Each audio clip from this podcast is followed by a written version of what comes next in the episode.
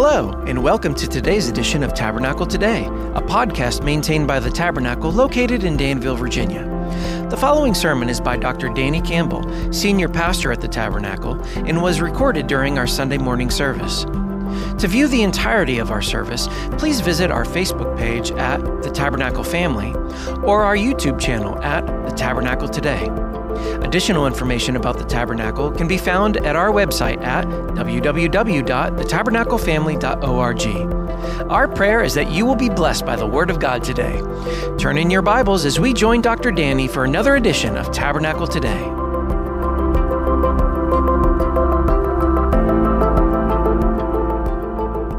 Ooh, amen. Do y'all believe in that principle? It's in the Bible. You reap what you sow. What goes around comes around. That just happened to me. I can't tell you the number of times Elizabeth and I have done a funeral together. And I put her up to sing before I speak, but before she goes on, there's this share time, open share time where people can share stuff and people say things about the person and about, you know, our faith and things, and it just makes you blubber and cry, and you need time to process. And then uh, a number of times we've done one of those, and then Elizabeth has to get up and sing. She says, You always do that to me. Well, it just came back around on me. Goodness. That song with its message and the way it was beautifully delivered to us by the Davises there. I just want to stop now and think about that for about 20 minutes. And here I am, and it's time to speak. But I thank you guys for that. And it just is a reminder that, um, you know, Tale of Two Cities, uh, the classic work um, said that it, it starts by saying it was the best of times, it was the worst of times. And sometimes Christmas is like that. It has all the joy and all the means for celebrating that we often think of, but also somebody's missing, so we're sad. And uh, there's a lot of stressors in addition to everything else. Everyone wants offerings and donations and things during Christmas time, and you're buying those presents, and you're wondering if you're going to make it to January and that sort of thing. And so that song really brought that alive for us. Well, Author Charlie Wetzel has written more than 500 original stories for John Maxwell's books. I love the John Maxwell books, just good things on communication and leadership. And he has all kinds of great stories in there. Well, Charlie Wetzel often writes those stories, and he writes them based on history, business, sports, government, popular culture. And he's such a good storyteller and writer that one time his son's second grade teacher came to him and said, Will you come and teach these second graders how to write a story? So let me ask you the question What would you tell a group of 26th and 7th graders are essential to storytelling? The most basic par- parts of getting a story across. Well, here's what Charlie Wetzel uh, said to those second graders Every good story has a hero, a goal, a conflict, and a resolution. And we see all of those elements perfectly displayed in the person and work of Jesus Christ, the ultimate true story for the world. In fact, anytime you like one of those Marvel comic superhero stories or things like that, often if you look at the elements, they are basically presenting a flawed human as someone who saves the world when they really can't in a way that lasts forever, that will get people eternal life, whereas Jesus did. And so our story is the best story because it's the true story and it's the story that makes all other stories pop when told. Well, we also see them in the heroic actions. There's heroes when we look at the Christmas story. We think of Joseph and Mary and that first Christmas. There's something special about a man, a woman, and a baby, isn't there? Uh, hopefully, uh, around Christmas, sometime during this week or two, you'll get to be around someone that's got a new baby there. There's something special about a man, a woman, and a baby. And the greatest true story of all time includes a man, a woman, and the baby, the Son of God, who became the Son of Man, so children of men could become children of God. Well, I didn't tell you to, but turn to Matthew chapter 1. We're in Matthew chapter 1, verses 18 through 25, the Christmas story told wonderfully in Matthew's gospel and Luke's gospel, and then the theological uh, version of it's told in John's gospel the Word became flesh, God became flesh and dwelt among us, and we beheld his glory. Glory as the one and only Son of God. Matthew 1, verses 18 through 25. It says, Now the birth of Jesus Christ took place in this way. When his mother Mary had been betrothed or engaged to Joseph, before they came together, she was found to be with child from the Holy Spirit. And her husband Joseph, being a just man, a righteous man, and unwilling to put her to shame, resolved to divorce her quietly. But as he considered these things, behold, an angel of the Lord appeared to him in a dream, saying, Joseph, son of David, do not fear to take Mary as your wife, for that which is conceived is her, uh, in her is from the Holy Spirit. She will bear a son, and you shall call his name Jesus, for he will save his people from their sins. All this took place to fulfill what the Lord had spoken by the prophet Behold, the virgin shall conceive and bear a son, and they shall call his name Emmanuel, which means God with us.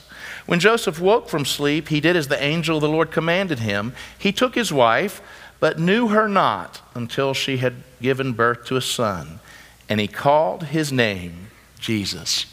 The wonder of the birth. Let's pray. Lord, we thank you so much for Christmas.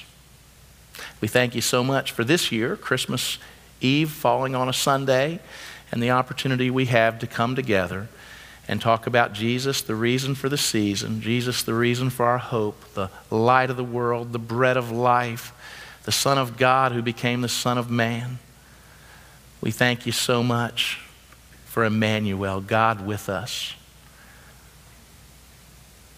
Lord, you could have left us as people on the way to hell because of our sins. But instead, you partook of the ultimate rescue mission, coming down here and doing for us what we could never do for ourselves. You were perfect and sinless and righteous enough to do for us what we couldn't do for ourselves. Being under the law meant for us being sinners who had fallen short of your glory.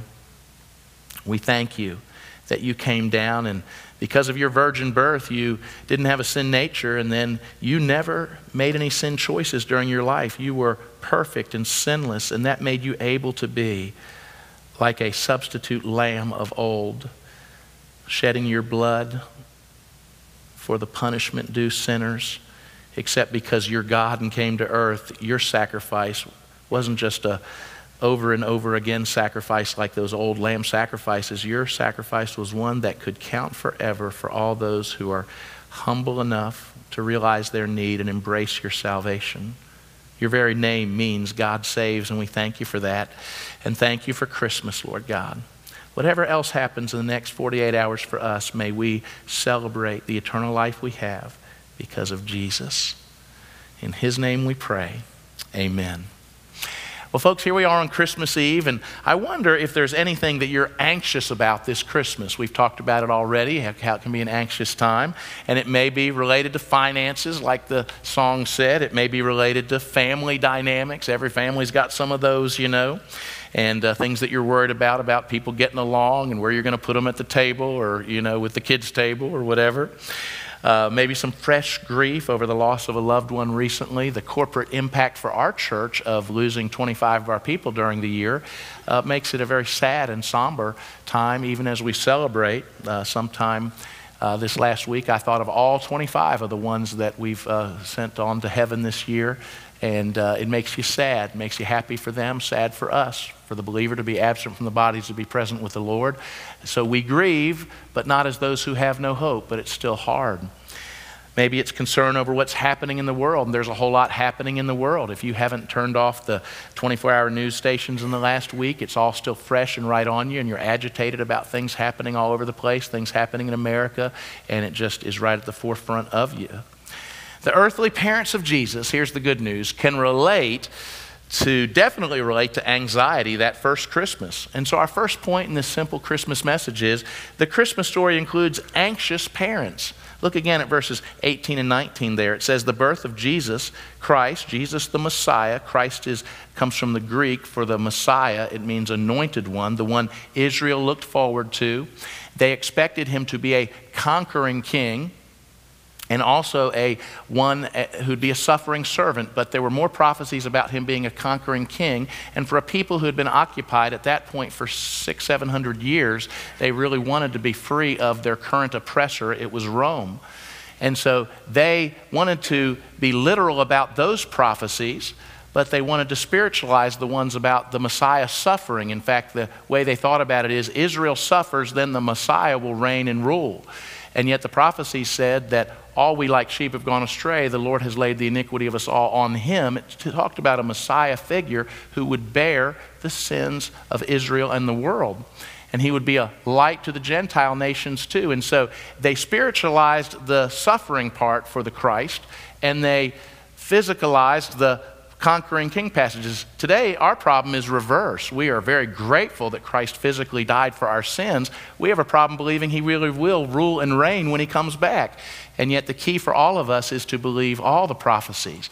And, uh, you know, you say, well, a lot of those prophecies, Danny, look like they would happen at the same time that he would suffer and then rule.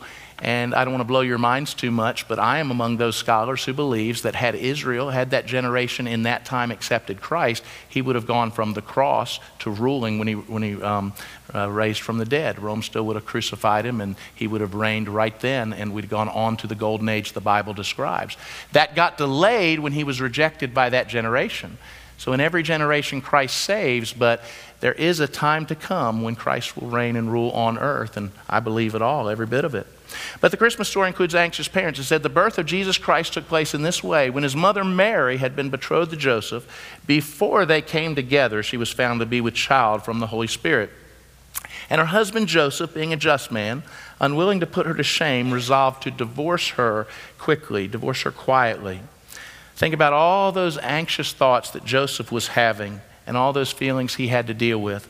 Mary had them also, but she had already dealt with her anxious thoughts and feelings. Because over in Luke's gospel, we learn that Mary had already learned from the angel Gabriel uh, that she had been selected to fulfill the virgin birth prophecy of Isaiah chapter 7, verse 14. So she had already been touched by an angel. She'd had an encounter with an angel that had told her she was pregnant with the Messiah, and that was going to she was going to be pregnant with the Messiah. That was going to fulfill prophecy. He had also given her a way to confirm it. He said, "Mary, your uh, relative Elizabeth is pregnant." And so she went with haste to the hill country of Judea, and she was able to confirm. She walked in, and you perhaps have heard the story. John the Baptist was inside the belly of Elizabeth and he leapt with joy when the mother of his Lord was in the room. And uh, I preached a sermon one time the lesser baby leaps. And Jesus makes us leap with joy. And John the Baptist did it even before he was born, when he was in his mother's womb there. But after that is when Mary sang her beautiful song where she was embracing God's plan. She had been anxious, she'd gotten her questions answered, and she sang the beautiful song that's in Luke that you may want to read later tonight or tomorrow as part of your Christmas uh, a time of observance. Now, we read in Luke that she had stayed with Elizabeth for three months before going back to Nazareth. And by then, when she went back, she probably was just starting to show and think about the anxiousness she had. She wondered, uh, will Joseph believe her? I mean, Joseph's a godly man. He loves the Lord. He's a righteous man. Surely he'll be excited that the Bible's coming to life in our romance story. Um, so, Matthew's gospel here answers that for us. Did he believe her? No, he didn't. When she told him she was pregnant and God did it, he didn't believe her and we'd have struggled to believe her too. You know, Matthew's gospel uh, really fulfills Joseph's part of it. We've already seen the genealogy through Matthew work down through verses 1 through 17 and how Christ had the legal ability to be that Messiah. And so now we're looking at his uh, divine the divine side of the story, God becoming human. So, legally, through the human line, it came up to uh, Matthew there. And uh, Matthew brought it all the way down to Joseph, the earthly dad of Jesus. And here we're learning the spiritual things behind the virgin birth there. The way marriage worked in those days was that there was first an engagement ceremony. So, two families would come together, they'd agree to terms. Maybe there'd be a dowry of some kind given, and they'd come to terms and say, okay, this is going to happen. From that point on, they were legally considered married. But the husband, the bridegroom, he would go back to his place and he would begin building on to the family home. And uh, or near there or in the same city somewhere because he usually lived there. Sometimes they were both in the same city. But anyway he'd go and get ready where he was going to bring his bride to. And only when he thought it was ready would he go get his bride. There'd be that wonderful time of celebrating and dancing and all that stuff. And then he'd bring his bride back to the place that he had prepared for her. Makes you think more about john 14 doesn't it? Because the church is called the bride of Christ. What did Jesus say in John 14? I'm going away to prepare a place for you. But if I go away, I'm going to come back and I'm going to receive you to myself, that where I am, you may always be. And so uh, she was supposed to get ready where she was and be completely faithful and pure in her keeping of her vows. He was to be faithful where he was, being pure and faithful to his vows. The day would come that they would come together, and only after that the baby making would happen. So when Mary came back pregnant, Joseph could only conclude she'd been unfaithful. He, that's, all, that's the only thing you could conclude, right? He had not been with her, so someone else must have been. And historically, that was punishable by what? Stoning. Uh, you see couple examples of it in the scriptures where people actually were stoned to death as they were in one of the sins that called for stoning as punishment. And that could have happened, even though they were under Roman rule. They could do that so fast, Rome wouldn't know anything about it until it was over. Shame, scandal, and possible stoning awaited Mary. Even later in John's gospel, we see Jesus is accused of being an illegitimate child by his critics looking for dirt. Now, thank the Lord in heaven's eyes, there's no such thing as an illegitimate child. There's no such thing as an oops. God has a purpose and plan for everyone. And Matthew's genealogy has already recorded three or four of those stories in the life of Jesus.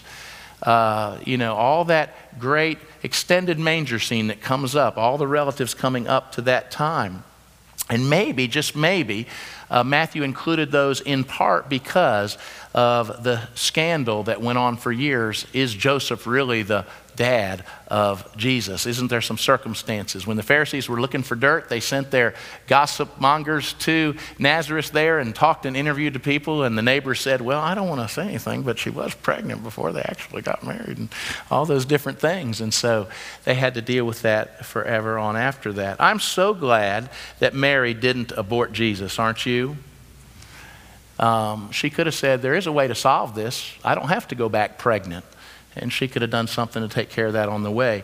Joseph didn't want death for Mary. For him, it was enough to quietly divorce Mary and get on with his life with a broken heart. So I'm so glad that on the one hand, she heroically went back to Nazareth ready to deal with the stigma and the shame and whether or not Joseph would accept his role in this amazing thing that was happening. And she's a real hero for doing that. And I'm glad that Joseph was a loving man who didn't legalistically call that crowd together and throw the first stone at Mary, killing her and the baby growing inside. So our heroes had a big conflict to resolve. We have anxious parents. And if you've got anxiety today about any number of things, realize that you can cast your cares upon this Lord Jesus, for he cares for you. You can draw near to him, and he'll draw near to you. You can humble yourself in the sight of the Lord, and what will he do? He will lift you up. Beautiful promises from the scripture. So the Christmas story includes anxious parents, but it also includes angels making proclamations, angels proclaiming. And so we see in verses 20, 21, it says, As he considered these things, that itself is a sermon, isn't it? He was thinking, he was praying, he was saying, Lord, what should I do? I don't want to act rashly. Lord, help me. I'm considering these things. And it says, Behold, say, Behold. Behold, an angel of the Lord appeared to him in a dream. I think it was also Gabriel, probably. The text doesn't say. Saying, Joseph, son of David, do not fear to take Mary as your wife, for that which is conceived in her is from God the Holy Spirit. She will bear a son, and you shall call his name Jesus. What will he do? He will save his people from their sins. Now, we know Gabriel had already appeared to Mary. Now, let's just stop for a minute. Wouldn't it have been helpful if the angel had appeared to both Joseph and Mary at the same time? It would have been, wouldn't it? But we read in the scriptures and we hear that the Lord works in mysterious ways. He did it then, He does it now. And the Lord often allows tests to come into our lives to see if we're truly yielded to Him.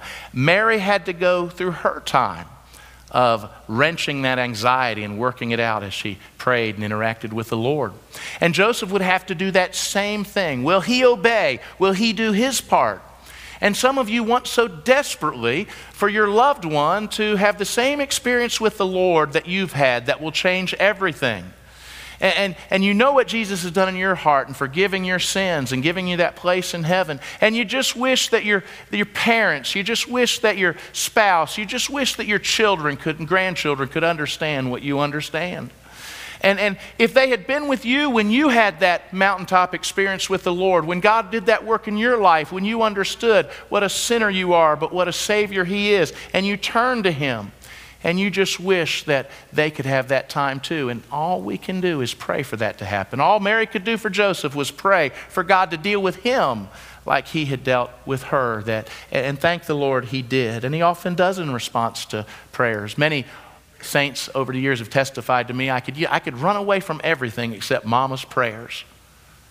I could run away from everything except mama's prayers. And, you know, I think about all the way back to the great story of St. Augustine, who was a 36 year old man living out of wedlock and had a child out of wedlock. And he had been in this cult and that cult and looked for love in all the wrong places. And he was such a smart man that he thought he was too smart for the Christian, the simplicity of the gospel story. But his mother, Monica, prayed and prayed and prayed and loved and loved and loved and sometimes pestered and pestered and pestered.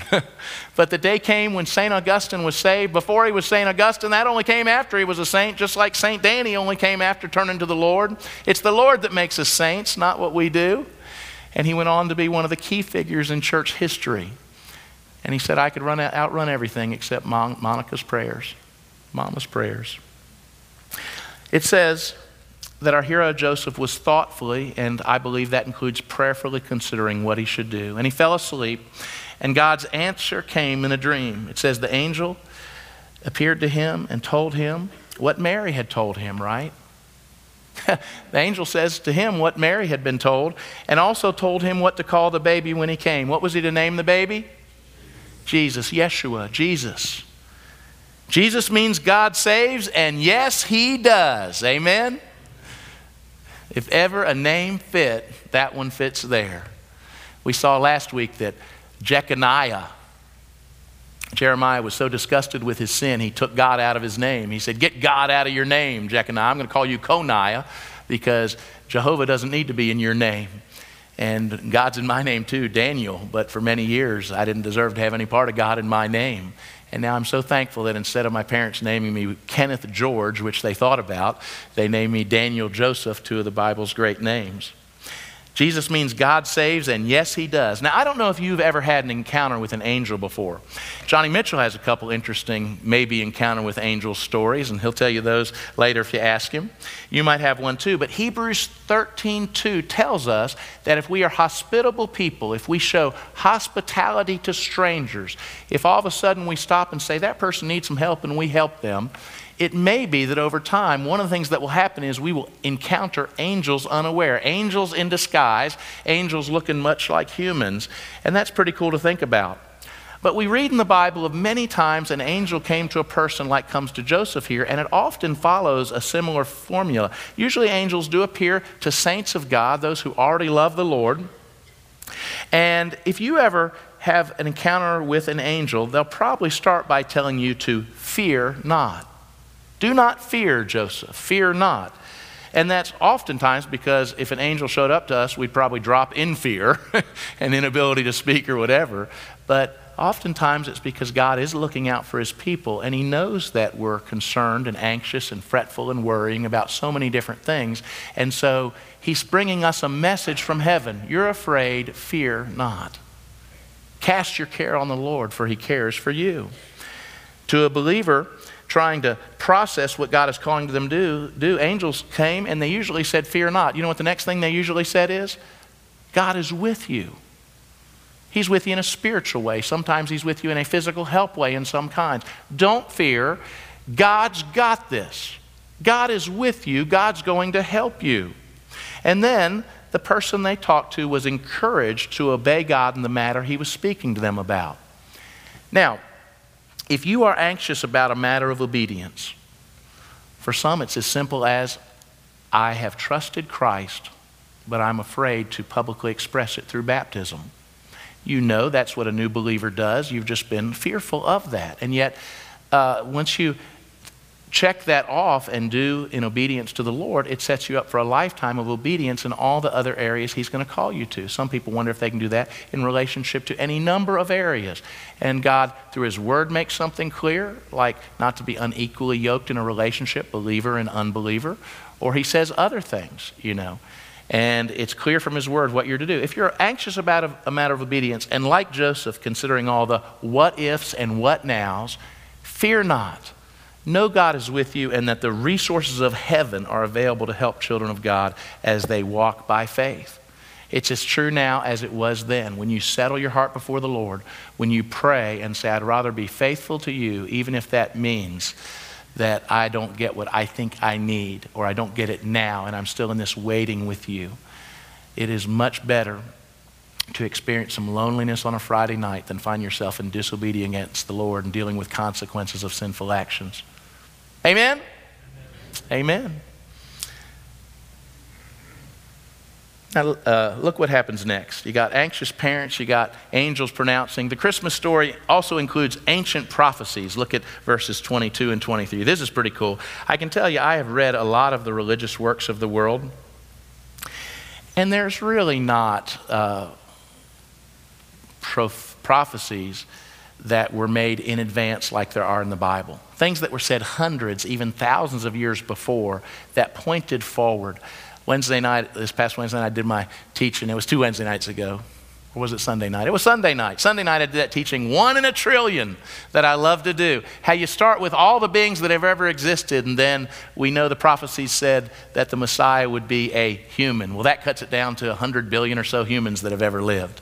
And then we're told in Genesis 3, he'll be a male human. So you cut the number in half because half the number of humans ever have been male, 50 billion. And then of all the nations of the world, we're told that the Messiah would come from the people of Israel. Could have been from any other one, but in the way it unfolded, it's the people of Israel. And that cut it down significantly. Then we're told that the Messiah would have to be from one, there's 13 tribes in Israel when you count Levi. It would come from the tri- he would come from the tribe of Judah. So that cut things down significantly. And then we were told in Micah's great prophecy that the Messiah would have to come from somebody who lived in a little town. What little town? The little town of Bethlehem within Judah. And then we were told that among those who have ever been born in Bethlehem, the child would have to be a descendant of what great king? King David. Well, that brought it down to just a few possible people. The book of Daniel gives a remarkably specific prophecy that said this same person would have to be executed in the 30s AD when you count the years back from when Daniel made the prophecy. And then, to narrow it all the way down, we have the prophecy here that the Messiah would also be born of a virgin. Jesus is one in a trillion. Amen? All those different things were happening here. And so it says here that all this took place to fulfill what the Lord had spoken by the prophet, prophet Isaiah. Behold, the virgin will conceive, bear a son, you shall call his name Emmanuel, which means God with us. One thing I wonder as I look at this reference, this 800 year old prophecy, is whether Matthew refers to the prophecy as an editorial comment. Did he just add it because we know that's the case? Or was it because the angel actually quoted it to Matthew? Now, when you read a text carefully, sometimes there's a clue there that helps tip it for you. And I think that the angel said this to, to Joseph right there in that dream that he was having. Why do I think that? Because the next thing it says is Joseph awake and did what the angel said. So I think that was in there, um, which is pretty cool. So the Isaiah prophecy, I wonder if Joseph was processing that. Okay, I've just heard an angel tell me the same thing that Mary's told me. Mary is not a liar. She's never really lied. I'm thoughtfully considering these things. Mary has, is going to be a great wife for me. My question's always been whether I'd be a good enough husband for her.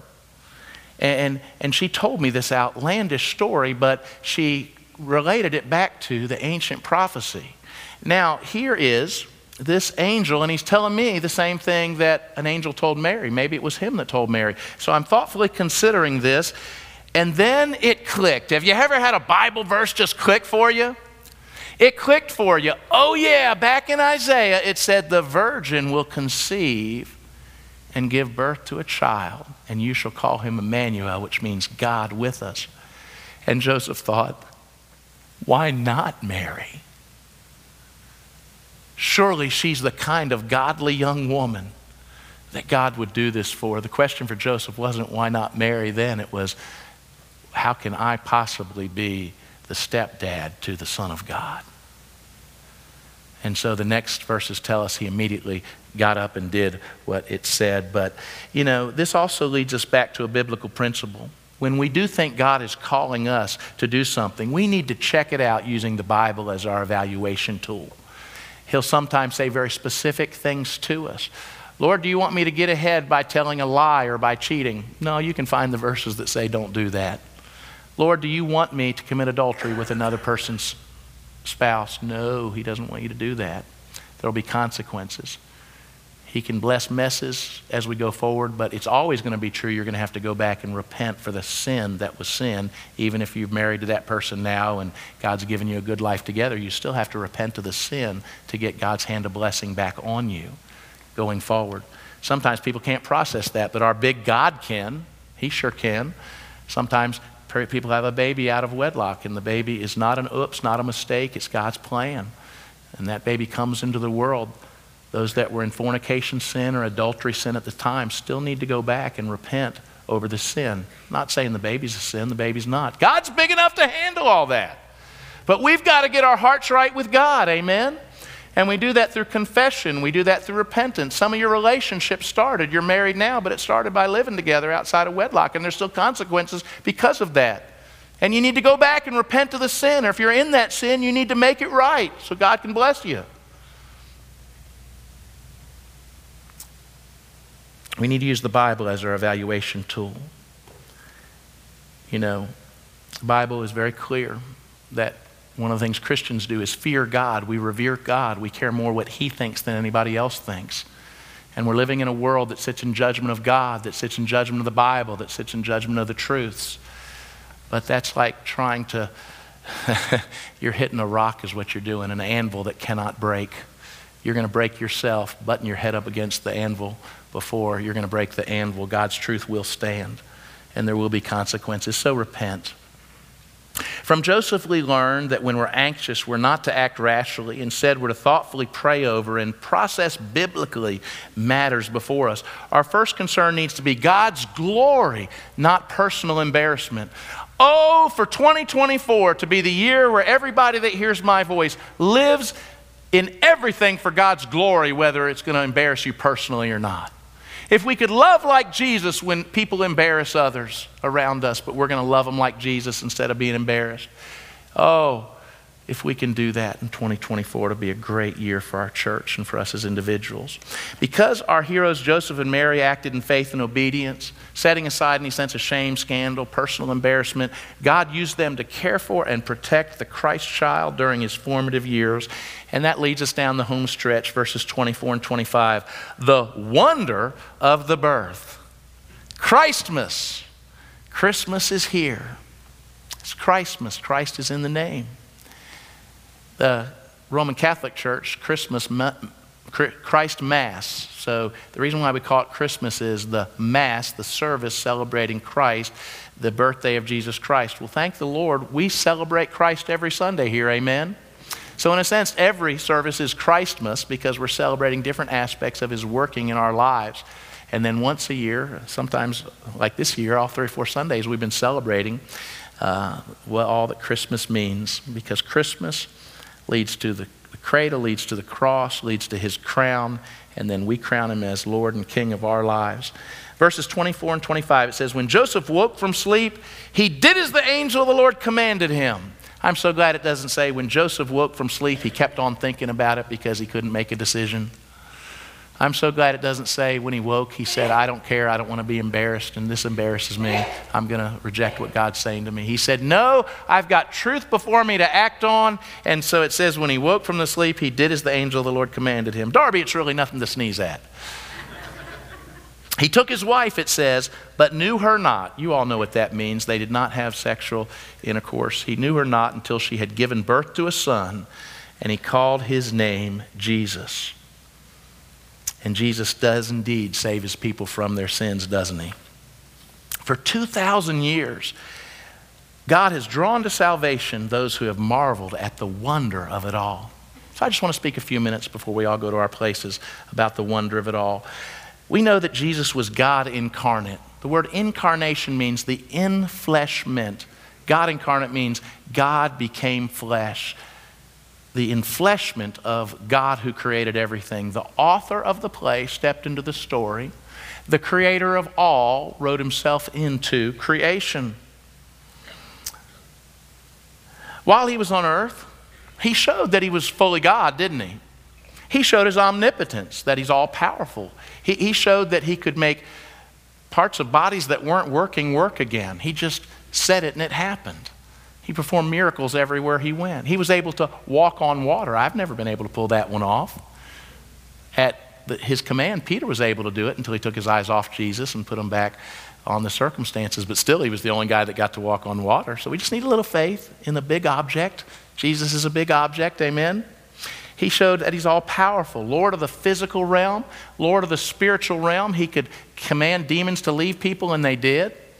He said, The Son of Man has power on earth to forgive sins, and they were forgiven even as he healed people.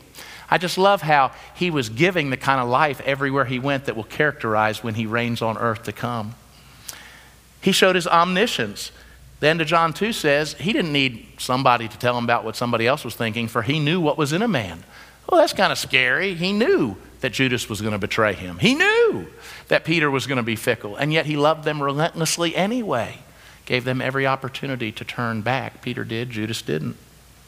As for omnipresence, of course, being confined to a human body, he could not be like we know God is everywhere present, but he still showed signs of that while he was on earth. He could be in one place, say the word, and somebody be healed in another. Because, of course, God, the Holy Spirit, he showed in many ways that he was fully God, but he also became fully man. He was 100% God and 100% man, and that blows our mind. We think that adds up to 200%. We think it needs to be somehow 50 50, but God can be fully God and fully man at the same time. I can't do anything like God, but he, if he should so choose, can write himself in and voluntarily limit himself. Now, if I was God on earth, I'd have made myself a lot of Big Macs when I was hungry. He never used his deity for personal advantage like that. He used it to get out of a few jams so people wouldn't kill him prematurely. He used them to help people all around him all the time. He's that kind of God. He showed his heart, he showed the heart of heaven for earth. As fully man, he showed emotions. What did he do when he came into the presence of his friend Lazarus' dead body? It says he wept. Shortest verse in the Bible. Jesus wept. It's in John 17. And those were tears for some, from someone who knew everything and yet was overwhelmed with the emotions of it at the moment, and so he wept. I hate when at funerals somebody stupidly says to the grieving people, Oh, don't cry. Cry! The Bible's okay with all those emotions being shared. This is the time to lament, to grieve. We don't grieve as those who have no hope. Oh, don't cry. Cry! Jesus did when he was on earth and was around death. He showed disgust at how the Pharisees legalistically obeyed without love for God and people, the extra dumb rules they put on people that actually changed the nature of things. Like he said, the Son of Man was, is Lord of the Sabbath, and he had given the Sabbath, the rest day, as a great blessing, and they'd put all kinds of extra rules on it that kept it away from the simplicity of worshiping God and getting rest for the new work week in honoring God. But I wonder something, and this is where you're going to wonder if I've lost my mind. I wonder if Jesus, as a full human, also had a touch of wonder about being in a human body. I think he did. I think he did. What are you talking about, Danny? So God becomes man. And he lived the full human experience without sin. I wonder if while he was in that body, every once in a while, he just looked and said, Man, these hands created everything. And now, with my dad Joseph, I just created a chair that people are going to use in their house. I wonder if every time he saw a sunrise or a sunset, he didn't just go by it quickly like we do about all we have to do in the day. But I, I wonder if he said, you know what? I remember when we first created everything, the angels singing at creation. And look how beautiful that sunset is, that sunrise is.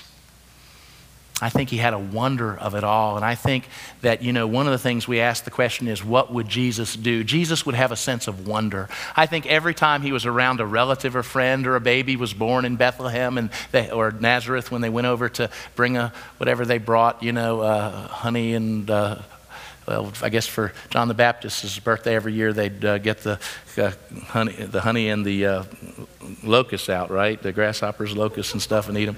But I wonder if every time in a family a new baby would be born, Jesus was, just there saying, "Oh God, your plan is so awesome."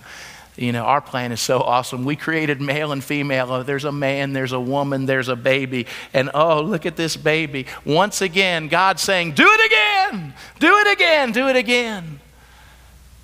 And he does it again. Sunrises, sunsets, bringing men and women together, babies. And of course, the greatest miracle of all the new birth.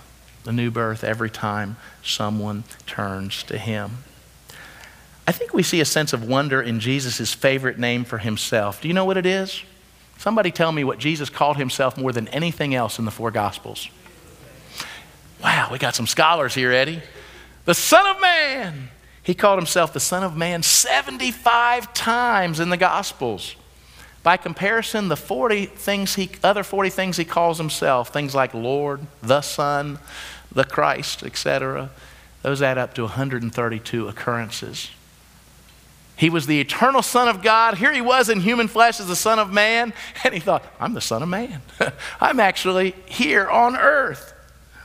I think he had a sense of wonder about the wonderful plan of salvation that Father, Son, and Spirit had made before the time and was now unfolding. I love what he says in Matthew 20, 28. Jesus said, Even as the Son of Man came not to be served, but to serve and to give his life a ransom for many. And that's why I opened up by saying, The Son of God became the Son of Man, so children of men could become children of God. Hey, try to say that with me. Let's try to do it together. The Son of God became the Son of Man, so children of men could become children of God.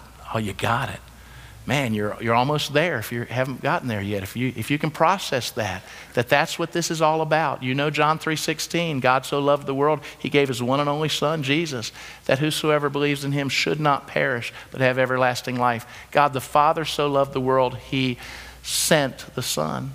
God the Son so loved the world, he came.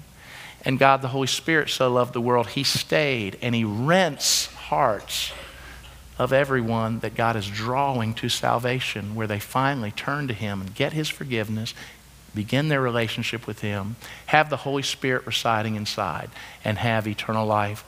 It's explained in the next couple verses after John 3:16. It says, God didn't send His Son into the world to condemn the world. The world was already under condemnation because of our sin. Instead, he came to save the world, the ultimate rescue mission of all time. So if you provide the sinner, he'll provide the Savior. The everlasting God became a human through the miracle of the virgin birth. Not, the virgin birth meant he didn't have a sin nature like all other children of Adam and Eve have because they sinned, original sin. Sin was put into the gene pool. We see that show up in lots of different ways. On this earth, we suffer sometimes for our own sinful choices. Sometimes we suffer because of the sinful choices of others toward us. Sometimes we suffer just because sin's in the world going all the way back to Adam and Eve, and 100% of us will die and we were going to go to hell except for Christ intervening and doing something about it.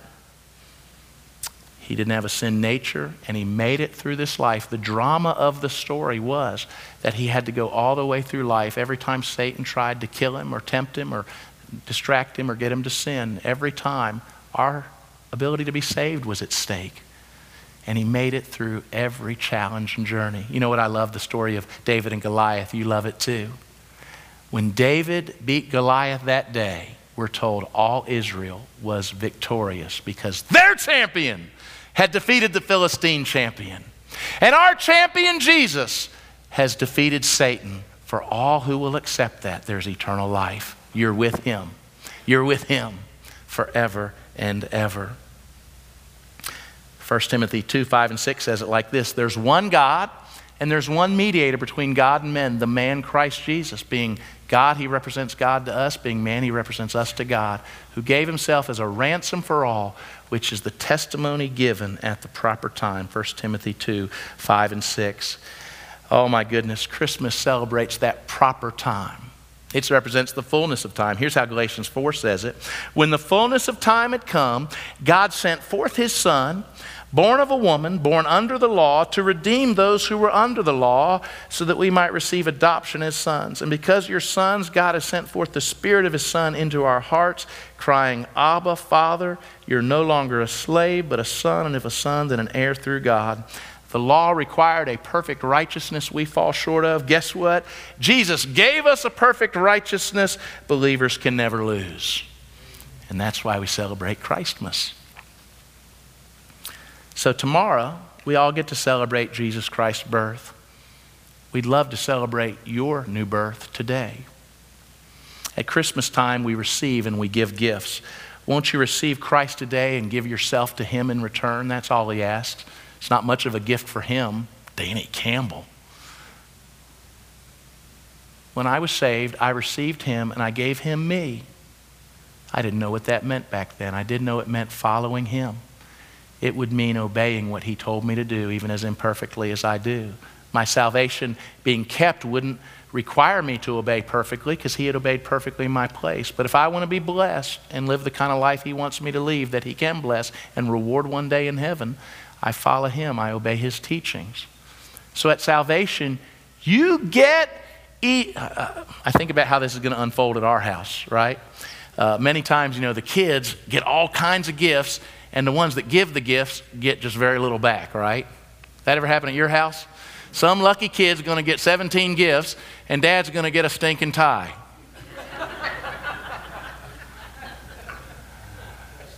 At Christmas time, those who turn to Christ get forgiveness of sins. They get eternal life. They get God the Holy Spirit indwelling them from that time on. They get adopted into the family of God. They've got crazy brothers and sisters here and around the world for the rest of their life. And it goes on and on and on, just blessing after blessing after blessing. You can't hold all those gifts in your hands. And what does He get? He gets us. The one who too often doesn't appreciate the gift, who too often shakes our fist at seven and says, God, why are you doing this way? And you know what? He's as happy as that parent seeing all their children get the gifts and open them because he's a giver. He's a giver, and he wants us with him forever like that. John 1:12 says, "As many as received him, to them he gave the right to become children of God." So, in a moment, I'm going to say a prayer, and if you're not a believer, I invite you to pray the prayer and turn your heart and life over to Christ. Give him, receive from him salvation, give him yourself to be the Lord of your life. But I want to tell everybody else uh, here today if you are kind of in a backslidden state or you're just things are not as right with Jesus in your life as they should be. I want to tell you, and some of you have heard this already, about a tree at my house. A couple years back, we had an ice storm. It decimated our trees. We have 18 pin oak trees. During storms, they come down, they come down hard. And uh, one tree in particular, I mean, half the tree came off. It looked pitiful didn't it, Elizabeth? It looked just pitiful. We picked up 50, David Thompson helped me, we picked up 50 truckloads of limbs and moved them to be burned uh, in the side yard. And a lot of them were from that tree. And David said, Danny, you ought to take that tree down. I didn't have the heart to take the tree down. The roots looked good, all the different things about it. And I'm glad we didn't because it's become my favorite tree. It's still not the best looking tree in our yard, but do you know what happens with pin oak trees? The branches grow toward the light.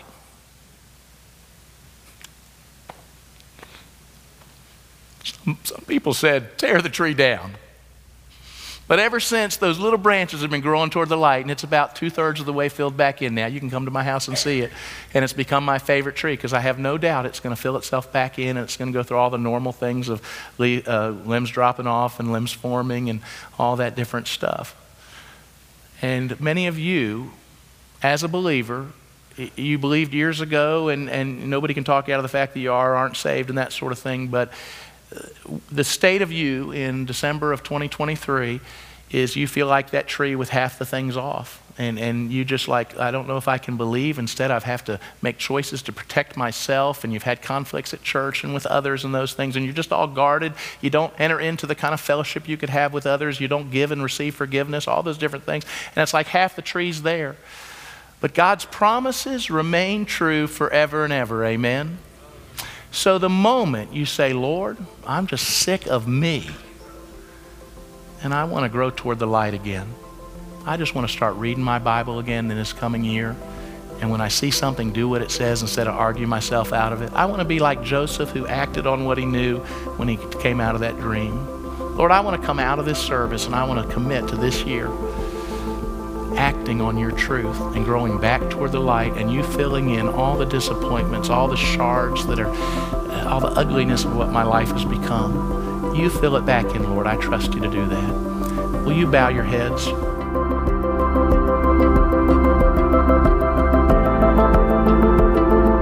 Thank you for joining us for today's edition of Tabernacle Today. To learn more about the Tabernacle, please visit our website at www.thetabernaclefamily.org. There you may access additional Tabernacle Today podcasts as well as other resources. If you don't have a church home or happen to be visiting the area, we'd love to welcome you to one of our weekly services. Thanks for listening, and we look forward to seeing you back for another edition of Tabernacle Today.